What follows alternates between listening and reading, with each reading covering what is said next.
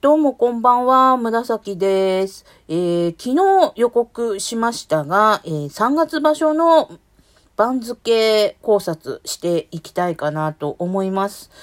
まあ、通常営業で、あのー、先場所もやったから今場所もやります。それがもうたとえ無観客であっても、まあ、通常営業、ファンとしてはもう応援するのみですから、考察していきたいと思いますよ。で、また例のごとくですね、ノープランで見ていきますので、えー、多分、幕内重量ぐらいは12分の中に収まるんじゃないかなと思いますが、行けるところまで、できれば幕下も行きたいですよね。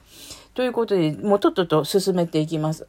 で、今場所は、まあやっぱ番付のね、なんと言っても見どころっていうか、今場所はあの、38年ぶりに、横綱大関っていう風にね、書かれるんですよね。えー、大関が、あのー、まあ、護衛道が先場所で引退してしまいましたので、貴景勝一人。となると、あのー、空間が空いてしまいますから、なので、西の横綱の鶴竜は、横綱大関っていうところの下に鶴竜って書かれる、兼務みたいな感じになっております。これ38年ぶりで、前回38年前は誰かっつったら北の海なんですよね。いやー、歴史感じますね。もう死んじゃいましたよ。そろそろね、お彼岸なんで、川崎大師までお墓参り行きたいですね。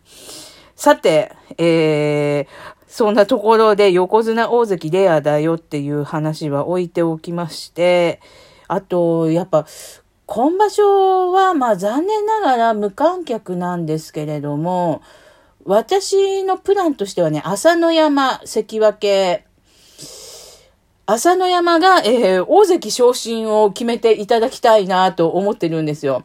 一人大関だしね。ここで朝の山が上がったら、来場所からはこう、大関二人になるしね。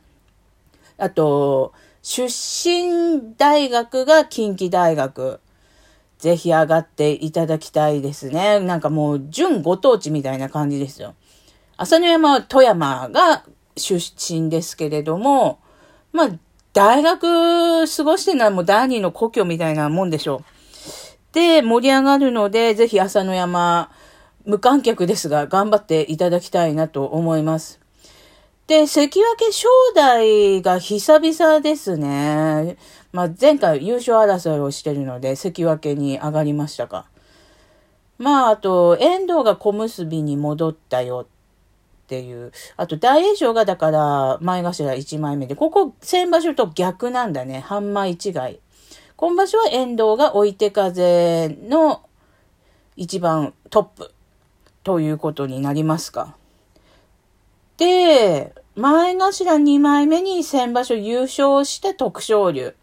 徳勝龍はね、もうね、ほんと楽しんでいただきたいと思います。このポジション。もう上位とね、当たりますからね。あそっか、高安が平幕、前頭1枚目っていうことか。高安はあの、大相撲トーナメント、2月のあの、フジテレビ主催でやってるトーナメントって絶好調な感じだったから、あのまんまやってほしいんだけれども、なぜあの力が本場所に出ないのかっていう、なんか妙なところがね、稀勢の里に似ちゃってるんだよね。メンタル部分っていうか。なのでね、まあ高安はあの、トーナメンの感じで望んでいただきたいですね。大丈夫なのかな？まあ、大丈夫なんでしょう。で、まあ、あと、前頭に至っては、まあ、だ、なんかいつものメンバーって、あ、アビが前頭4枚目になったのか。まあ、いつものメンバーですよね。霧馬山上がりましたね。前頭8枚目。で、あと、今場所ってその横綱大関っていう書かれ方、記載の仕方してあるのもすごくレアだと思うんですけれども、何気に前頭18枚目まであるっていうのもレアだと思うんですよ。で、ことの若ですね。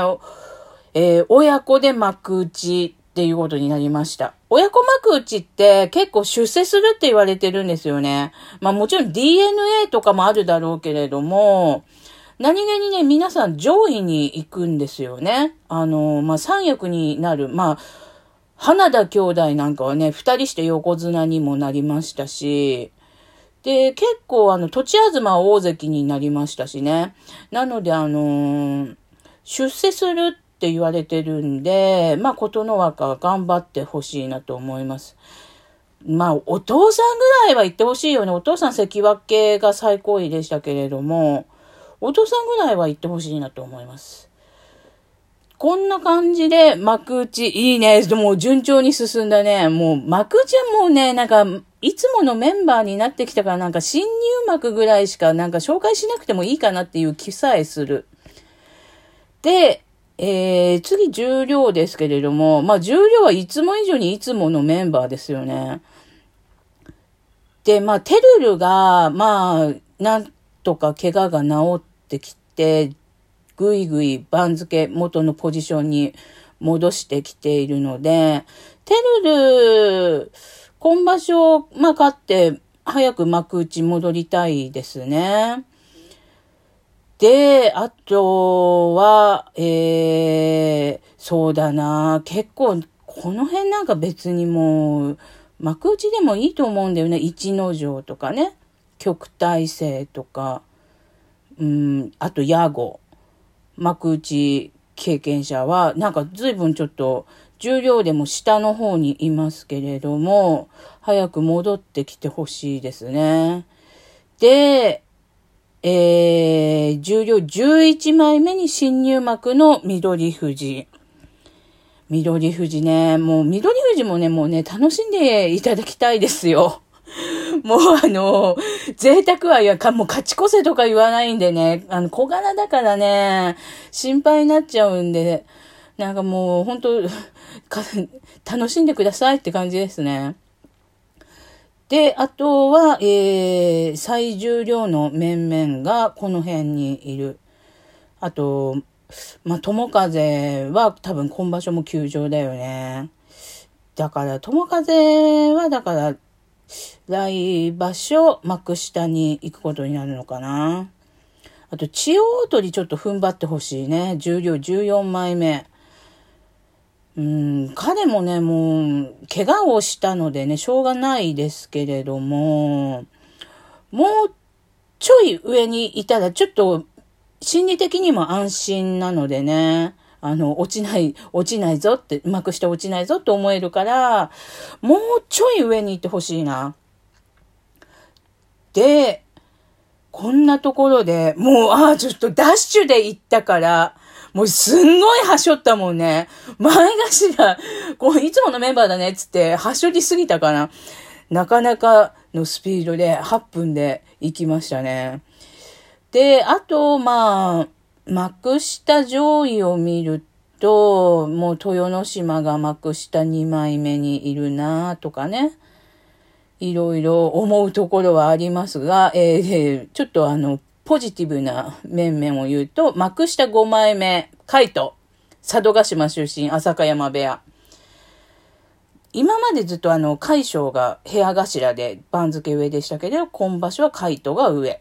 いいね。カイトいいんだよね。あの、先場所その幕下優勝したからここまで上がっているけれども、結構前からね、私ね、あの、浅香山部屋で、最初の関取になるのはカイトだと思ってたんだよね。